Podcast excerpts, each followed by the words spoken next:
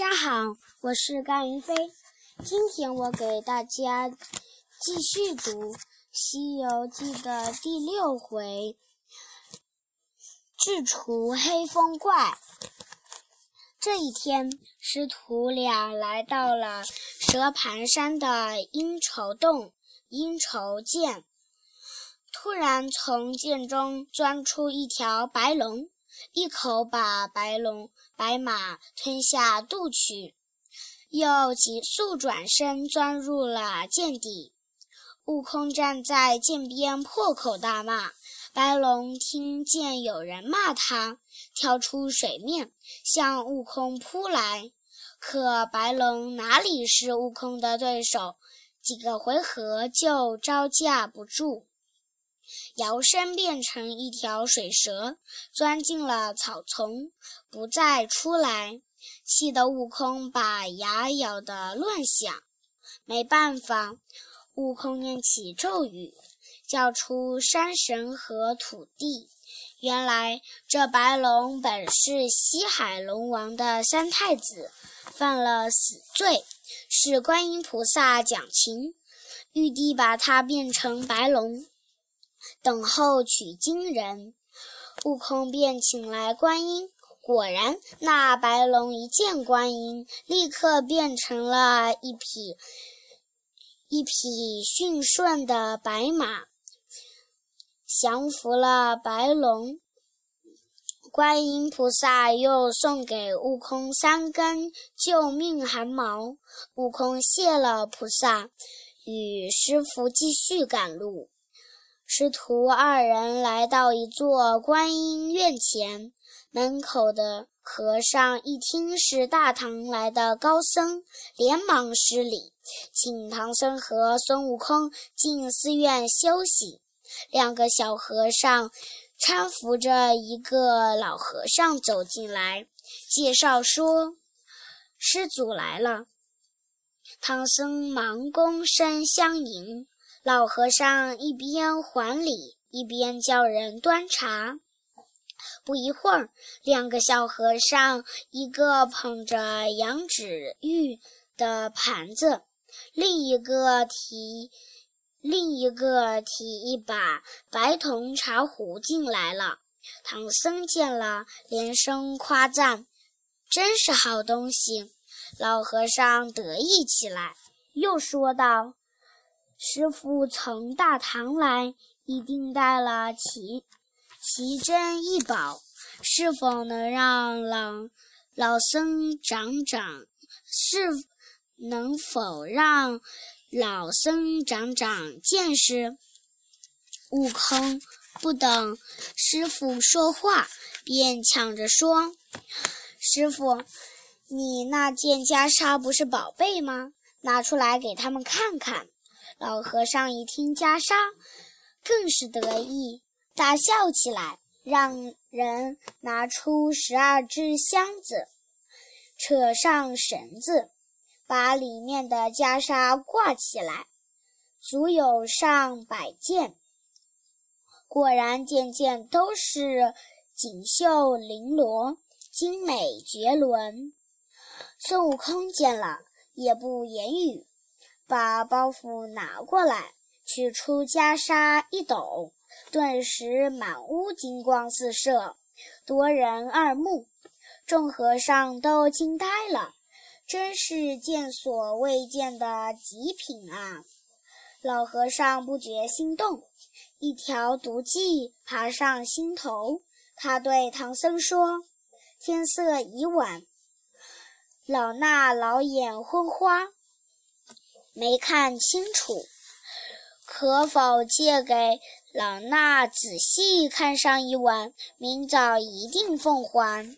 唐僧还未开口，悟空想抢先说：“拿去吧。”唐僧不好再阻止，阻止，只好把袈裟借给了老和尚。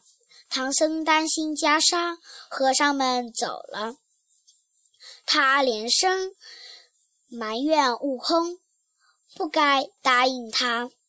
悟空对唐僧说：“有俺老孙，师傅尽管放心。”晚上，唐僧一路劳劳乏，早早就睡熟了。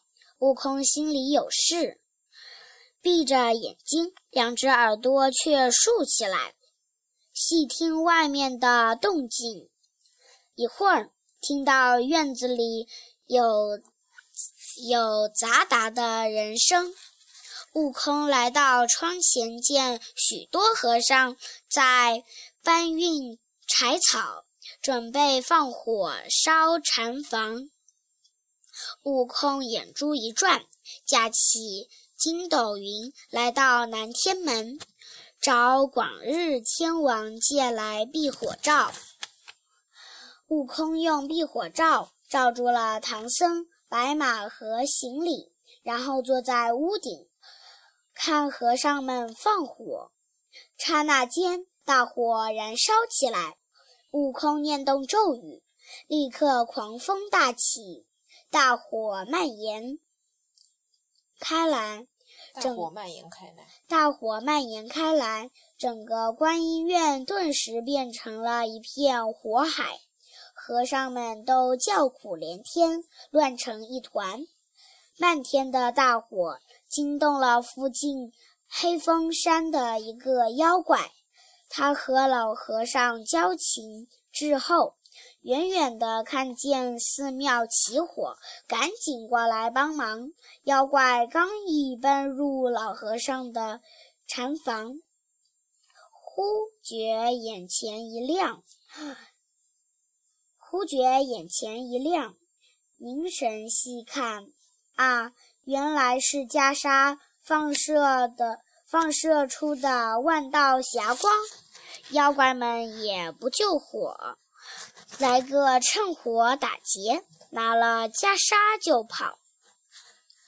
天亮后，唐僧起身一看，见院中四处都是乌黑烧焦的木头。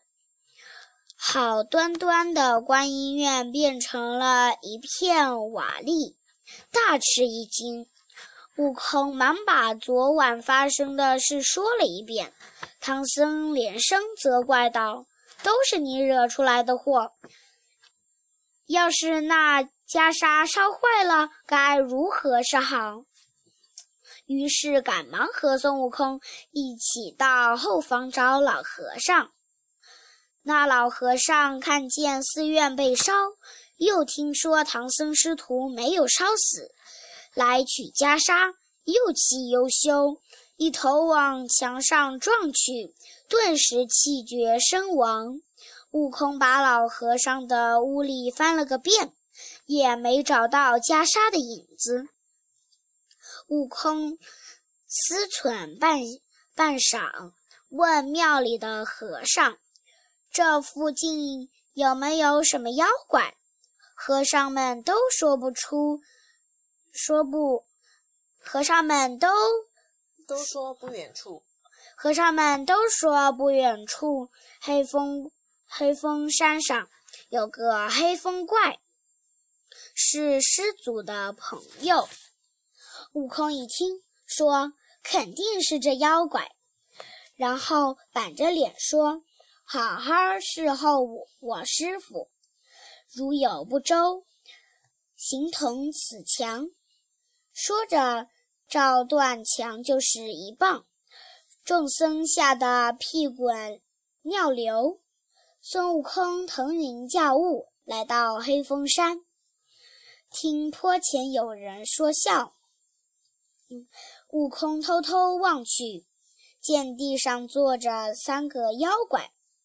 只听为首首的，只听为首的黑脸大汉对道士和白衣秀士说：“我昨晚得了一件佛衣，明天我要开个佛衣会，请各请各路朋友前来参加宴会。”悟空听得一清二楚。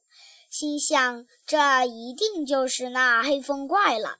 于是，一边骂一边挥棒上前，吓得那黑风怪变成一股清风，逃进了山洞。道人也不知踪影。